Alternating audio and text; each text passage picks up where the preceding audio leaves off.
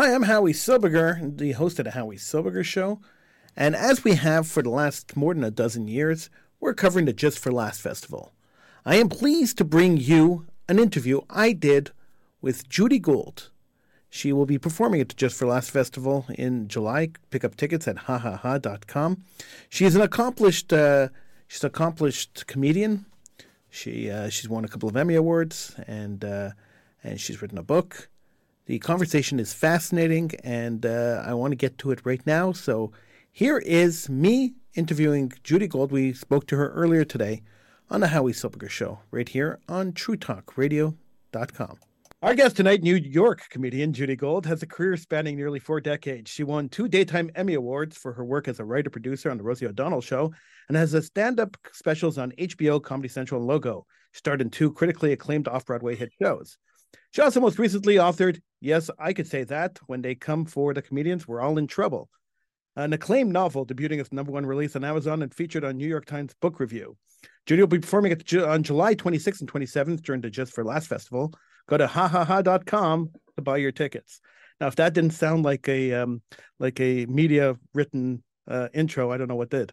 Um, well, Howie, I gotta correct you on a bunch of those things. It's not a novel. It is a um, it is a book called How, Yes, I Can Say That When They Come for the Comedians, We're All in Trouble, all about free speech through the eyes of a comedian.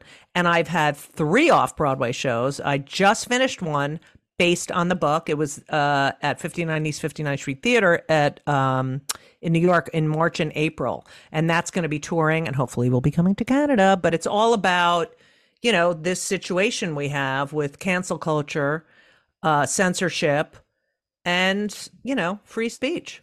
Judy, is the situation any different than it was, let's say, 60 years ago when Lenny Bruce was on stage and they were arresting him? yeah, you know, it's funny because I talk a lot about that. I talk a lot about Lenny and and uh, in the book and also in the show um, there are there are it's the same and it's different and the reason is because you know lenny lenny and and george carlin and joan rivers and you know there's so many richard pryor and um michael uh, george huh michael richards huh michael richards yeah he's also yeah he's terrific um but there were how you can't be funny with a comedian.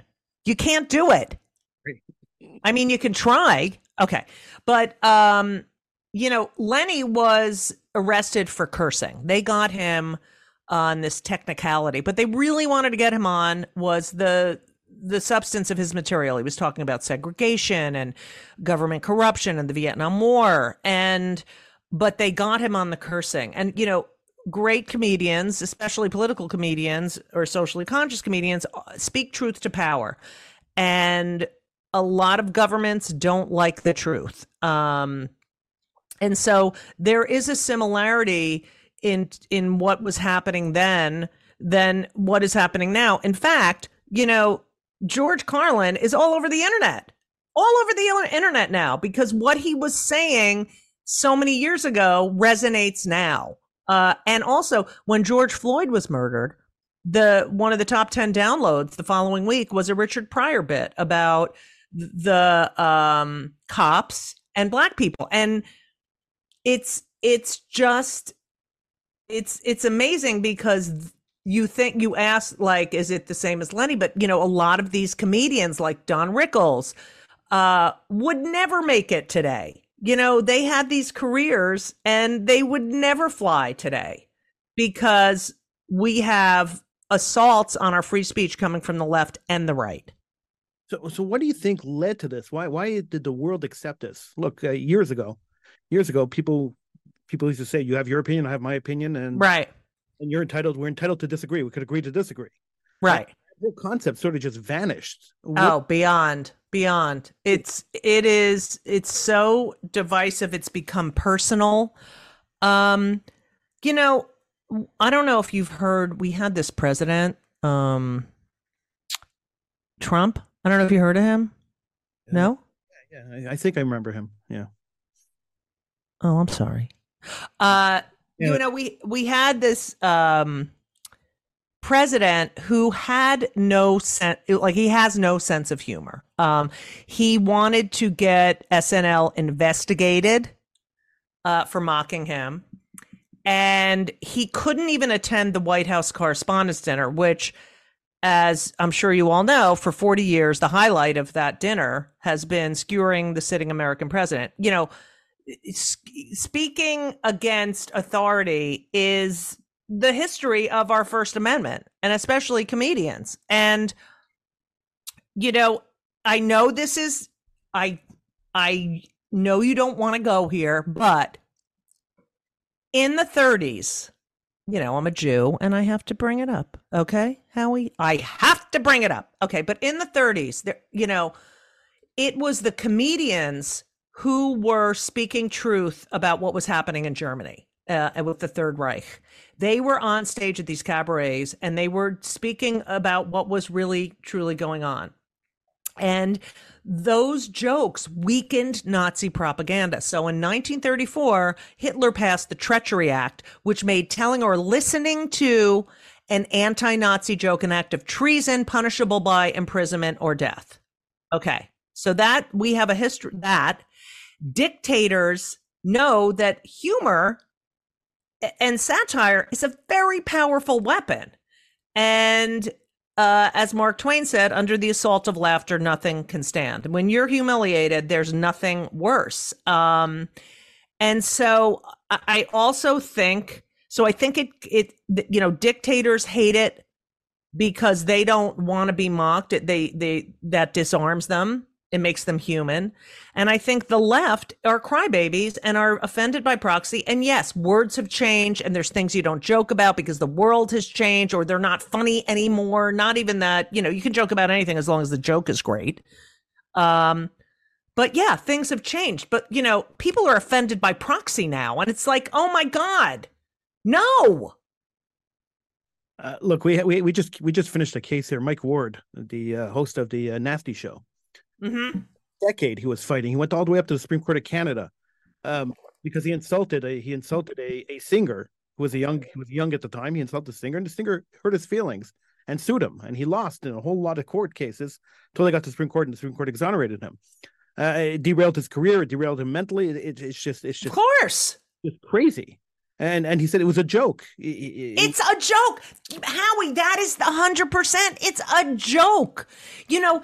And you talk about the the rhetoric of politicians whose words incite violence, put people in danger, kill people, and yet a, a a comedian tells a joke that you don't like, and their life should end, their career should end. No, that's not the way you're you're you are barking up the wrong tree. You are it, it's no. It's it's I it's so frustrating. And you know what? If if you take intent at you know there's there's three things with the comedy, with the stand up. I sound like my with the stand up. Um but there's intent, there's nuance and there's context. And when you take the intent, what is the comedian trying to say? What are what is there not what do you hear and how does it affect you? What are they actually saying or trying to communicate? And if you take that out, you have nothing because you know when you murder someone, I know you've you're probably a murderer, but but if you go on trial for homicide, your your sentence is determined by your intent. What were you thinking? And yet comedians are not given the same consideration. It's crazy. So how do we back up the clock? How do we change this and, and make things normal again? Uh, I I, th- I think we need more discourse and not less. And I think we have to stop. I mean, my friend Eddie Sarfaty, it's it's the first quote in my book, and it, he says, "Going to a comedy club and getting upset that you got offended is like getting on a roller coaster and getting upset that you got scared. Getting scared is the primary reason you get on a roller coaster. If you think." You know you're going to go to a comedy club and and some some they're we talk about subversive topics but it's not about you. People have to stop making things about themselves. Social media is a big, big culprit where every moron's opinion is equally valid.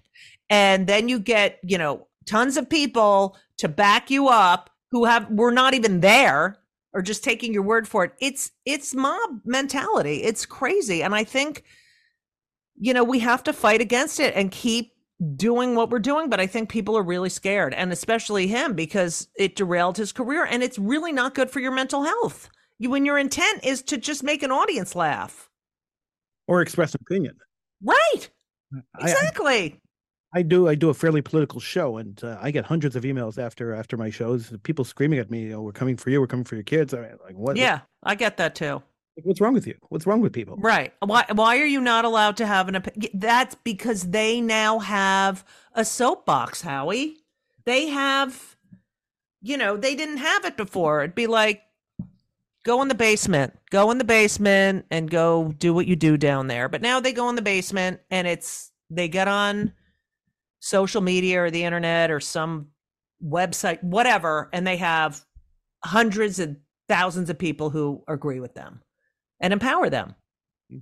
Judy, tell me about the shows at Just for Laughs. Well, this was a really funny interview. So I guess people are going to be dying to come. No, uh, I'm so excited. I'm on so many shows. I'm doing two solo shows. I'm doing um I'm doing the culture show. I'm doing the gay shows. I'm doing everything because Howie, I'm a practicing Jew who happens to be a lesbian. And so I fit into a lot of categories. And I'm a woman, you know, still, even though I'm 60. But, yeah. That doesn't change your womanhood. Well, you know. You never know. You know. You'll see. Oh, sorry. I understand. uh, you can buy tickets to Judy's show on hahaha.com. Uh, uh, I love the name of that website, hahaha.com. I know. I, when I saw that, and all the emails that come from them, are it's like uh, just for laughs at ha ha ha, and it's like so annoying. ha ha ha dot com. But you know, you remember it. You do, yeah. Yeah. Judy, thanks so much for joining me. Appreciate it. Thank you, Howie. That was Judy Gold. the uh, she um, she's a comedian. She's performing at the Just for Laughs festival this year. So make sure you buy your tickets at hahaha.com. All right, I'm Howie Silberger. This is the Howie Silberger Show. We will be back again tomorrow right here on the True Talk Radio Network. We will see you then. Um, now remember, download the True Talk Radio app from your favorite app store, the True Talk Radio Network app, where you can listen to uh, all the programming we have here on TrueTalkRadio.com.